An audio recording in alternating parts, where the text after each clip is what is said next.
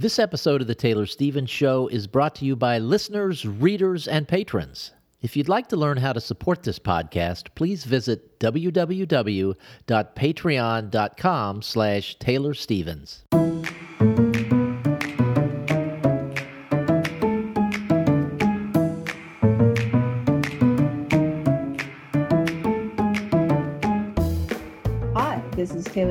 The New York Times best-selling and award-winning author of kick-ass international thrillers, and this is the Taylor Stevens Show with my friend Steve Campbell, where we are kicking writing in the butt, one word at a time. And Taylor, today we're talking about BoucherCon. How was it? I can't wait. Oh, I, I got to see all the pictures people were posting on social media, and I'm sitting here going grumble, grumble, grumble, and I'm determined I'm going to go next year. In the meantime, I have to live vicariously through you. So yeah, Steve, so yeah, it? you're gonna you're gonna go to San Diego, and I went to Minneapolis. So what what was it like from your perspective, looking at the pictures? Did it look like people had a good time? Yes, but if you've been to as many of these things as I have, there's you you see more than just what's in the pictures. Like you're like you know who's hanging out with who and mm-hmm.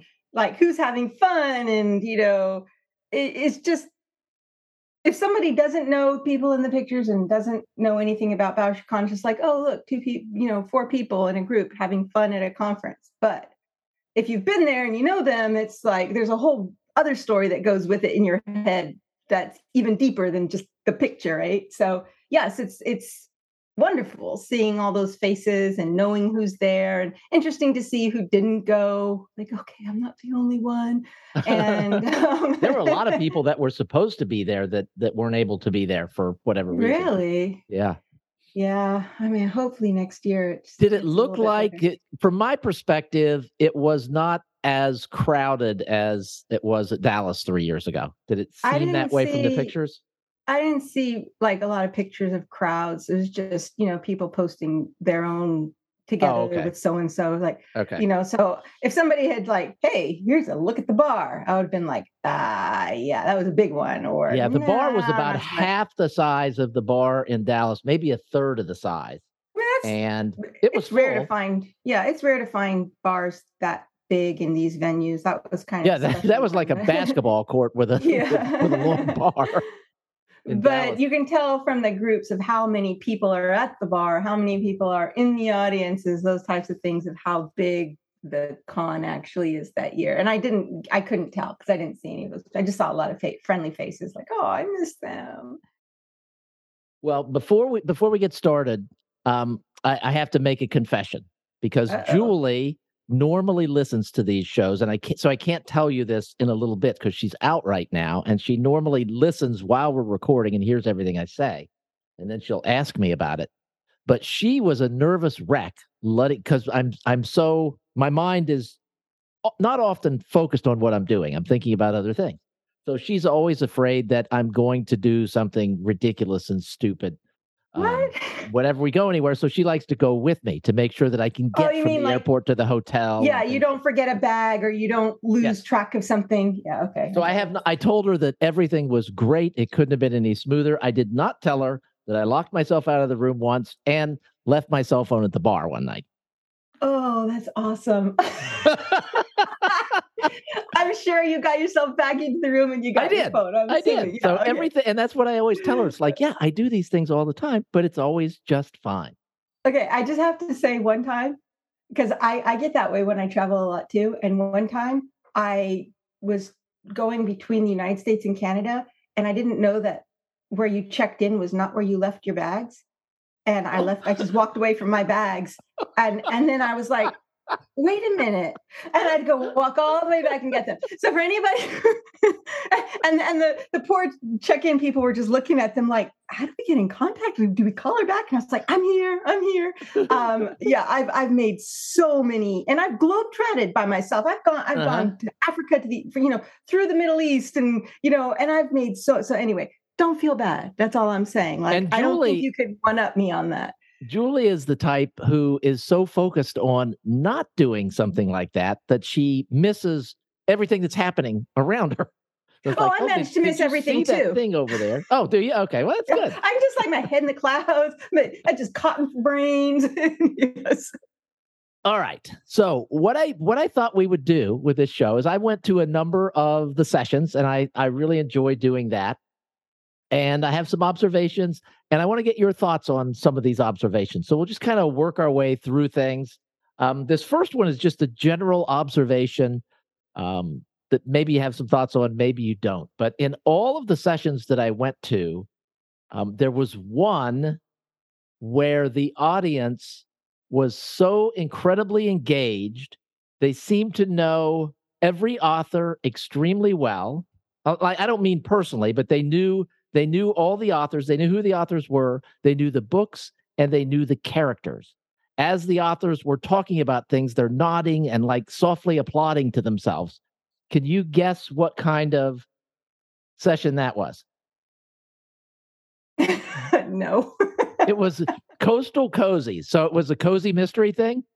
And okay. it's like the the readers of of cozy mysteries must just love these characters in a way that eh, it was it was really cool. It was fun to be there and just to see the delight on their faces as the authors were talking about the characters and talking about their books and their eyes would light up when they would talk about a character they went into some detail about some of the secondary characters and what were their favorite secondary characters and things like that. It was really fun. It was just fun to see.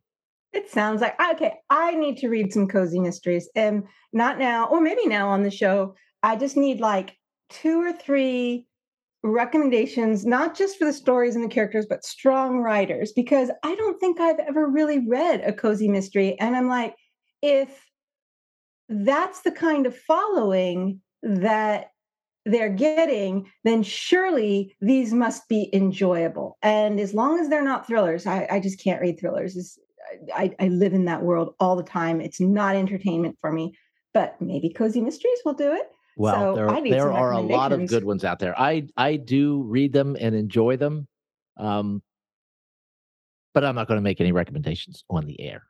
Okay, that's fair. So, all right. I went to a panel. It, this was actually one of the panels, one of the big panels in the big room with the big with the big authors.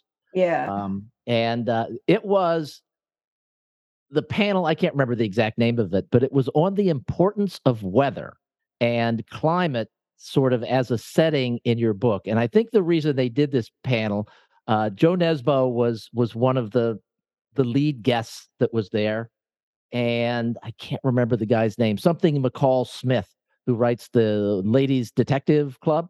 Yeah, yeah, yeah. I'm probably totally butchering that. He's from England. Uh, Jo Nesbø's from Scandinavia. There was a Scottish uh, Scottish writer, actually two Scottish writers, and they were hysterical. And someone from South Africa. So they they had hot climates, rainy climates, cold climates, and it was it was a fascinating uh, discussion. Um, and I, as a reader, I started when I really started getting into mysteries and thrillers. It was the Travis McGee series that was set in Fort Lauderdale, Florida. And weather always played a huge part of those books. And it was always just the heat and the sun and, you know, the nature of living in that heat that made me want to move to Florida.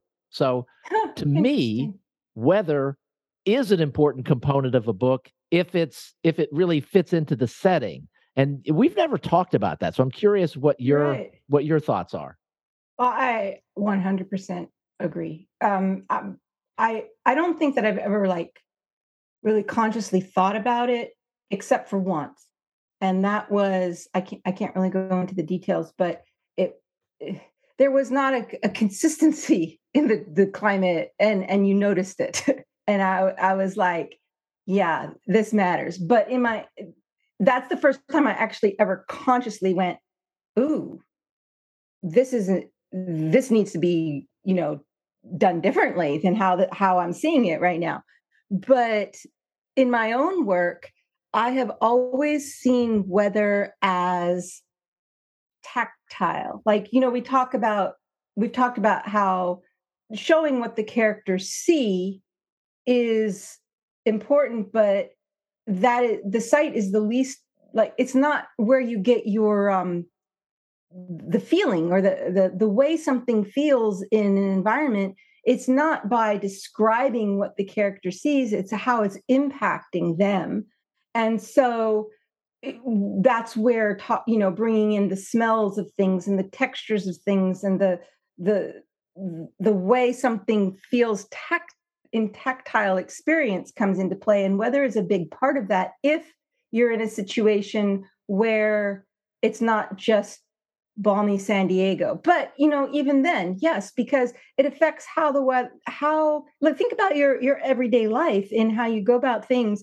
Um, if it's going to be raining, you have to make sure that you know either you have an umbrella or you try not to get caught out in the middle of a storm, or like in Florida where it rains like you can time your clock but your watch mm-hmm. by when when it starts raining in the evening you're gonna afternoon you're gonna plan your yourself around that and characters are no different if if it's really cold then you know it's going to affect what a character can do in terms of agility because of how well they have to be bundled up. If they're going to have to be agile then they need to take precautions that they have really good light clothing on that still somehow manages to retain warmth. If it's going to be really hot then you know heat brings on exhaustion. You're going to want to avoid the hottest part of the day. And just saying stuff like that like you know waited the character waited uh, and and because it was too hot out and they would go out to do this whatever that brings in a sense of realism and you know people talk about how oh in the informationist you know the setting was as much a character as you know any of the other characters well whatever, maybe, maybe not. But if your setting is a character, then it needs to have a personality. so that's that's part of the character's personality is the weather, and you know also the client, the the temperament of the people and how the city looks and feels or whatever. But if if the you do want your locations to feel like a character, how could you not include weather? That's such like such an important part of it that I'm surprised this is the first time we're actually talking about that. Now, another thing that we haven't talked about, and you alluded to it, um, is you mentioned the the phrase tactile senses, and you know the way you experience these different things. And there's you know smell, feel, the five senses, whatever they all are, and um, that was something that came up during this panel. The idea of incorporating those things regularly and and someone made the comment that you just you, you really can't do it too much. I, I assume that there is a way of doing it too much but there is. the more you do um, the richer maybe the, the the reading feeling is. I don't know but that's another thing we haven't spent a lot of time talking or at any time at all maybe talking about. Yeah because there's there's a way to do it and there's a way not to do it and maybe we can line that up for another show. Yeah, that would be an interesting show. There was one quote that said you should sprinkle in the senses rather than shoveling them on. Yeah, and but also with like, an accent, so it sounded even better. but also, like it's like any description. You don't just info dump the description. It has mm-hmm. to be part of character and motion. Then, and so if you if you're going to be talking about the weather, you don't just say, "Oh, it was raining outside again." I mean, you could, but it has to be part of character and motion, not just the day was dark and gloomy and whatever you know? Th- that's the difference between if, if you do too much of just talking about weather it's like talking about sandwiches and making coffee. It's, it's boring it's uninteresting. It only really counts if you're integrating it into the character's movement and it it serves a purpose. And then you can't do it too much. One of the audience questions that came up in this panel was the idea of whether or not you need to be in an area to experience the setting versus uh, just doing research. And I know in the informationist, you you were building on travel that you had already done, and so you you had a a real sense of the area where a lot of the scenes were taking place. And then in later books, it's like you'd maybe been there, but you did a lot of research online um, do you have a an opinion on because the, the panel was split? It's like some people felt like, yeah, you could you can do this. You just need to be accurate when you're doing your research. And uh, you know, one other person felt like you really miss things if you don't spend at least some time where your setting is. So you've done it both ways. What what's your thinking? As with everything, it depends. So um if it depends on what type of story you're writing. That's that's foundational, right? So you can have all this information and knowledge about a place, but if it doesn't fit your story, it doesn't belong in the story, it doesn't matter. So the there are some like the stories that I write, they move so quickly. There's just not a lot of room for talking about how something feels or looks or whatever. So even if I did travel to a place and knew everything there was to know about it, it there's less of a chance that it would even make its way into the story. However, that said, you're always going to get a richer, not just richer texture from having experienced it, but richer ideas of how the story itself interplays with the location because you've been there. It's it's not a gray slate slate in your head uh, that's why getting out and about and being around people and traveling uh, it's an idea generator not just like story ideas like the big idea but how different parts of a story fit together connect uh, it, it it helps take your your chain links to be more intricate in how those links interconnect when you've actually experienced a place. But it, go ahead. It's let's say, for example, I wanted to write about a place that I had not been before. My first thing, if I'm trying to conjure up that texture, is not to go online and start looking for things or researching things. My first thing is, where have I been already that is as similar in climate as mm. that place is? And then start there as my starting point and try and figure out what similarities and then draw, still continue to draw off personal experience but not in a hyper like personalized way to that location. More like in the sense so i let's say i had never been to florida and never experienced one of those downpours that happen you know four o'clock here comes the rain but I had been in Equatorial Guinea where it's hot and humid and muggy. And when it rains, it's just torrential. So, not the same exactly, but I know how the air smells when it gets wet. And I know how the skin feels when it's humid and there's no way to escape it. And you're just there with the water just pooling on your skin, even though you're not out in the rain. I know what it smells like when rain hits cobblestones and concrete. Those types of things can be utilized even if you've never actually been to that exact location because you you have found a comparison alternatively if you've never been to a place that has that type of environment but you've been in the opposite let's say you've spent a lot of time in the desert and you're writing about a place that is wet and humid. Well, instead of writing about that, excuse me, you write about the contrasts where you're used to it being a certain way and now it is not that way and how it's a, a mind shift to you know you're used to there never being rain and now all of a sudden it's raining and you're forced to wait for the skies to clear. That's new. It's different. Anybody who's been in the rainy environment automatically is going to know what you're talking about but you've never actually described anything. You're you're describing it in mm. relation to the desert. And then anybody who's been in the desert is going to go know exactly what you're talking about the desert. And if they've been in both places they'll get both. And if they haven't been in both places it doesn't matter because they're going to be able to relate to it from having been in the desert. So sometimes you can write about a place not speaking about the place itself in detail so much as the experience of not being in that place is spoken of in detail. Interesting. All right, good. All right, there was a panel on legal thrillers, and there were okay. a couple of uh, couple of interesting things that I that I took from that. One of one of these this is an example of something that we've talked about before, but it's a really specific example for a courtroom setting and one of one of the one of the authors was talking about a scene where she needed the witness or a she needed a certain person to be in the courtroom while someone else was was being cross-examined and this person was also a witness and of course witnesses can't be in the courtroom when other people are being cross examined, but she needed it. So she was trying to come up with a way of doing it.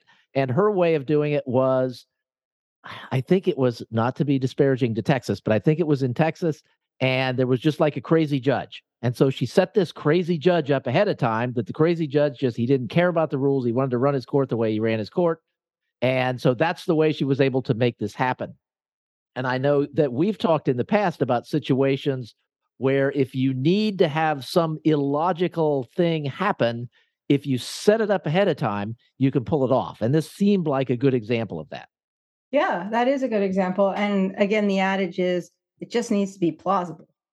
And what you're doing is you're removing the obstacles for somebody who is also an expert in that area to go, that's impossible. That never would have happened. Um, and and you know Kate, important thing to note is this person actually knew what they were talking about and set up the scene yes. to work in that way where and that is the danger of not knowing what you're talking about because if you're relying on like law and order or some other you know tv show to show you how things work then it, it, you have no credibility. You you can't you cannot do it. So so that that's two points in one. Bingo. Yes. There was uh, uh i no, this this was just a discussion point. It didn't come up as a question from the audience but they were this group of they were all attorneys they, they were all former attorneys or actually uh, one or two of them was still practicing but they talked about how hard it was to pare down their writing because when writing legal briefs, you needed to pile detail on top of detail on top of detail. And one of them said, Imagine writing for a 12 year old. Imagine the judge who's going to be reading this is a 12 year old. And then they went off and talked about how, for most of them, how challenging it was when they they do their first drafts and they'd be like 150,000 words and you know they pull all this stuff out uh, but just kind of paring it down to get just to the story, which we've talked about before the idea of just leaving in the important stuff. And later, when they when we reached the uh, the question and answer part, there was a hand that went up on the right side of this very large room. And was it your uh, hand? No, no, it was not my hand. um, and the, they uh, pointed to this person, and he said, "I'm one of those twelve year olds. I'm a federal court judge."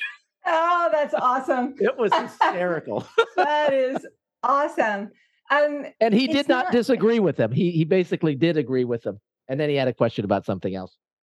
We, you know, we've talked about how poorly most people communicate in writing. That was a, a episode that we did some time back. And so I think we all are going to have our areas where we're I think it's especially true when you're knowledgeable about something and you are an expert in an area to pare it down enough so that well, that your audience has exactly what they need and not not more but sometimes that's difficult because what they need is based off other knowledge that is required as a foundation for what they need to know there. And being able to i think the the more highly technical or skilled that knowledge is, the more difficult it is to be able to do that.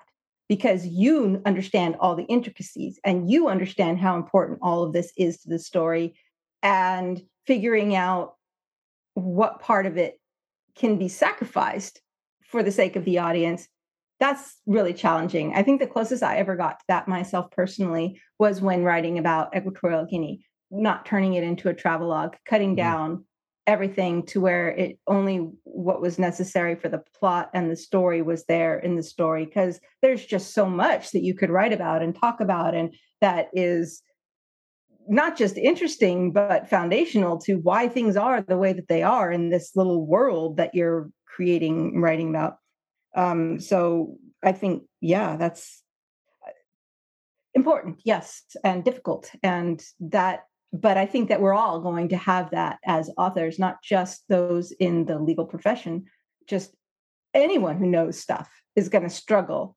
to pare it down for the sake of the audience, especially if you're someone for whom accuracy and nuance matters. And I think the lawyers are at the extreme end of that. but yeah, it, it good good information from them for sure. So there was also a panel on domestic suspense. And I went to this panel for a couple reasons. One, it looked interesting. And two, I had no idea what domestic suspense was. And I was anxious to find out. Do you know what domestic well, no i no I, I mean i would think that it's sort of like gone girl where you you're dealing with family type situations maybe there's domestic abuse situation or something along those lines. I would guess that's what domestic suspense is, but I really don't know. Well, I can tell you that I I have the same answer that the that the the moderator and the five authors had at the end of the panel. Um, I I had that same knowledge, which that no one really understands what it is. it's a feeling. You know it when you feel it. Yes. Um, there was one person who said, I didn't know what domestic suspense was, but they chose me for this panel, so it must be what I write. And she That's writes awesome. she writes some sort of cozy stuff. It was mm. it was interesting the makeup of of the panel. One was a um, one was chosen because she worked on a graphic novel. So she, as she just kept saying, I write comic books. I don't have a clue what any of this stuff is. I, that happens funny. sometimes. It happens. Some, it's really, really, really hard on the back end to. You've got just hundreds and hundreds of authors, and you've got these panels, and you're trying to figure out who's a good fit, and it fits their schedule, and there's no conflicts with something else yes. they've got going on, and there's no bad blood between those authors. It's just a nightmare. So it does sometimes happen that authors get put on panels they have no business being on. It's happened to me before um, and you know you're just a good sport about it and you do the best you can to contribute from your non uh, appropriate point not appropriate but whatever that word is uh, point of view and uh, you know that is what it is but it's hilarious when you have a panel that nobody really knows what and it's it was it was I, I think they knew that just there was not a a clearly defined um a clearly defined definition the best one that came up was and I wish I could remember the name of the author's name. She said the monster is in the house. Basically, yeah, that's, that's a real that. That, that was really that was a really yeah. clever way of putting it. And when I when I say that you know the that it was an odd mix of people, this was my favorite panel for the whole show. It was so funny, and they played off each other so well. It was just brilliant. Oh, and that's making me happy. The the author the author who wrote cozies, she at, at one point near the end um, I, I can't remember what the question was, but she she was basically saying, you know, I I this is what I write, and I don't think this is domestic expense or suspense unless you really love domestic suspense, and then buy my book because you're going to love it. That's hilarious! Oh my god, I love that so much. Yeah, it was it was very funny. Um, one other thing that came up during that panel, and this was uh, one of the Scottish authors that were there, that was that was there. Well, yeah, there were several of them, so we're there, but this one was there. And she speaks really quickly, and it, it's hard to interpret what she's saying. So it's like I'm always like a beat behind in everything. But somehow uh, the idea of the ambiguous ending came up. And she's she just threw up her hands and said, I wrote an ambiguous ending one time. I thought it was brilliant. Some of the readers didn't like it. And then that generated some discussion for a while. The general consensus seemed to be that it wasn't a good idea to, to write an ambiguous ending. And then the moderator said, Would you do it again? And she says, No, I don't have the constitution for that. I don't know that I necessarily agree that it's a bad idea to leave an ending ambiguous. I think it's what type of ambiguity you're talking about. For example, when the mask closes out, which is the last published Vanessa Michael Monroe story, we don't know what happens to Monroe after that exactly. We don't know if she gets back with Bradford again. We don't really know, and it's left open ended. But that's the only thing that's left open ended. All the rest of it's tied off, closed, and there's no and big ambiguity about what happened to all the key characters or the bad guys, quote unquote bad guys, because you know, um, we're not we don't live in a black and white world. Um, but so if if any of the key aspects of the story had been left ambiguous, I would say absolutely not. That is a bad idea. But the emotional part of it and the character arc part of it, to leave that ambiguous, I don't really think there's a lot of danger in that. All that does is set up for curiosity of what if if people enjoy following the character and and want to more stories of where does this go next ambiguity that uh, you know where someone just drops the story right there on the idea that there's going to be a sequel that follows it I've ha- I've read books that I was really into, and then that happened, and I kept reading the series, and it got to the point where I was like, I'm never reading another book by this author again. I do not like being strung along, and that's what they're doing to me. So if that's the type of ambiguity we're talking about, mm-hmm. don't. Did you get any pushback from okay. the ending of, of that book? Uh, just people asking me what does she find do they get back together? I really want to know what happens you know that type of stuff but no no anger or unhappiness. It's one of my highest rated books believe it or not. Um so no i did not get any pushback from that at all just curiosity. I remember and, and it's been a while since i've read it but i remember getting to the end and kind of going oh i guess the ending is whatever I want it to be. And so I picked the ending exactly that I wanted right. and and let it go. That's but, right. And it's because I never know if there's going to be another book. And mm-hmm. at that point, that was a wise decision because that's when the publisher decided to discontinue the series. And so if I had but but I had intended to write another book and and I have been writing that other book. And what I was also doing to myself as an author was giving myself the flexibility to decide how much time would have passed between when the next book started, um, to leave some pieces of their history in a gray zone so that if I needed to fill that in at another time, I could. But if I didn't, it wouldn't be the end of the world. And it it it left the Munroe in a state of I'm not finished. I'm walking away right now, but this isn't the end. So, what that end is, well, if there was never another book, readers could do exactly what you did and just make up their own.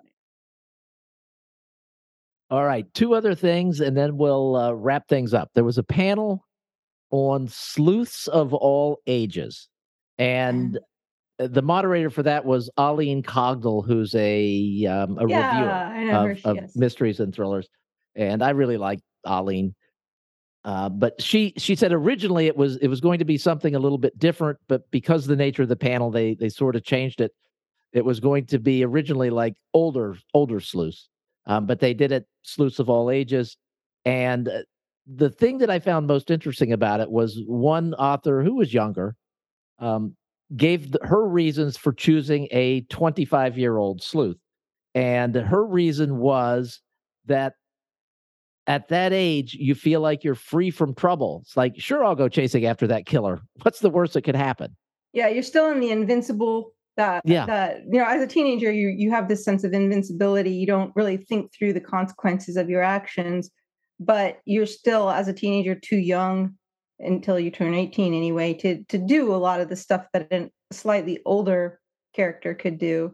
But as you get into your early 20s you haven't entirely lost that sense of invincibility but you got a little bit more wisdom under your belt a little bit more experience. I can totally see where she's coming from with that. Yeah and i so th- that that just kind of brought up the idea of selecting the age of your protagonist and that was something that was also a theme of this particular panel uh, for some of the authors had really long running series and just the aging of the characters where they would try and age the character slowly. Yeah. but, you know, the there are also pets and parents and all this stuff. And it's just how much confusion that caused. And they all wished that they had chosen a different path, like early on, of either like a younger protagonist or younger parents or no dog or you know, just different things like that. I thought it was interesting. So you're Yeah, in the same you're in the same boat. Well, I'm in the same boat with trying to to slow Munroe's aging because so I do tend to put time frames between the books. So even if if it took me six years to get between the That's mask and unbelievable. that couldn't possibly happen. I think it might be longer than that. to get from the mask to the fulcrum, it's only been seven months inside the story chronology. And that's a way to keep the characters younger. And the this is something that I am actually playing with in my head is I'm it irritates me to no end that there's an expiration date, especially on female characters, that once they get to be a it's already hard enough to get an audience to take what is the expiration seriously. date? I want to know. I, I'd say probably about mid 40s to early 50s. Like, I think I'm pushing the envelope with Claire and Jack and Jill. She's 53 years old when the Liars books start. Um, to, it's because of the the strength and the agility that's necessary. Like a guy, um, even though a man at that age is also going to start, his body's going to start feeling the wear and tear. It's just automatically ingrained in our mentality that men can do things that women can't do. And so um, there's, I've seen, I think Robert Forsyth wrote a book where one of his characters was already like almost into his 70s and he's still doing all the things that he used to do but there's no real discussion about how hard it is on his body or any of that and it, it was really hard to take that story seriously and so i've always been mindful of that and especially with munroe that you know i've never actually said how old she is you can sort of kind of do the math if you know that she left Africa when she was 17, which a lot of people get wrong, I'm okay with that. Um, and that, you know, the story of the informationist opens nine years later from when she left Africa. So she could either be, depending on how much into 17 and how much into nine years later, she could be in a range from, you know, 25 to 27, maybe, or maybe 25, 26, but I've never said how old she is. And it's specifically for that reason of trying of trying to avoid aging her, keeping her ageless, and and then keeping the time frame specified between books so that even if it's taken, you know, by the time I'm finished 15 years to, to write the Munroe stories, in her life it might have only been four. So uh, uh, but she doesn't have a dog. she has friends, and, and and that's it. And and so, but I'm but I'm mindful of that now, and and also really looking for. I want to find a way that there is no eh, to to go beyond the expiration date of characters who maybe at one point were really physical and aren't able to keep up with the physicality itself anymore, but mentally they have that much more experience under their belt and so they become smarter about how to deal with scenarios and situations and you move from the you know i'm going to slit your throat kick ass shoot you from you know however far away to how can i play these people against each other so that i'm not physically present? But if i need to defend myself at some point i will have the tools to do it because i thought about it ahead of time. So that that exp- that expiration date lasts and the character can keep going all the way into their 70s and never lose their stride because we shift from the physicality over you know slowly over time into the intellectuality of it the brains versus brawn. And i don't have a story to do that with yet but i do have characters that have the potential to live very very long lives but i'm still motivated to keep that aging as slow as possible so that I can sh- do the shift gradually over time and still have as many stories as possible before the series just has burned itself out. All right, one last thing. And this was from an art panel. And there were a lot of interesting things that came up during the art panel, but there was one woman who had written a story that took place. I'll, I'll get the time frame wrong, but let's say it was the 1600s or something like that. Maybe the 1700s or 1800s, whatever. It, it's but it's hard to find information about that time. And she used it, was about an art theft back then. Well, it was not about an art theft. It was about this person who was using art to accomplish something but she had there was no there was no sense that she had. There were no pictures that you could look at to see what people wore, what they looked like, um, you know, how they comported themselves. So she went to artwork. She was a connoisseur of art. She she worked in the art world. So she just traveled around and, and found paintings from that era in that location and not only found what people were wearing and you know what the well-dressed people were wearing and what what the less well-dressed people were wearing she also found events that were depicted in pictures that she was able to use in the book and i thought it was fascinating the idea of using uh, two three four hundred year old art as as research for your books. I think so too. I don't see it so much as fascinating as there's someone who truly understands how to understand people.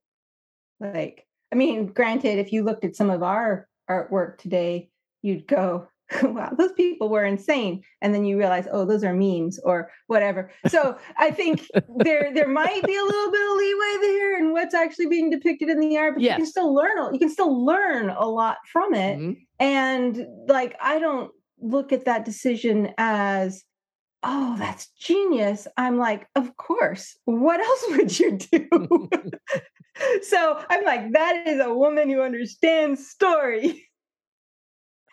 All right. So that is it for my BoucherCon wrap up. Do you have any questions about anything else, Taylor?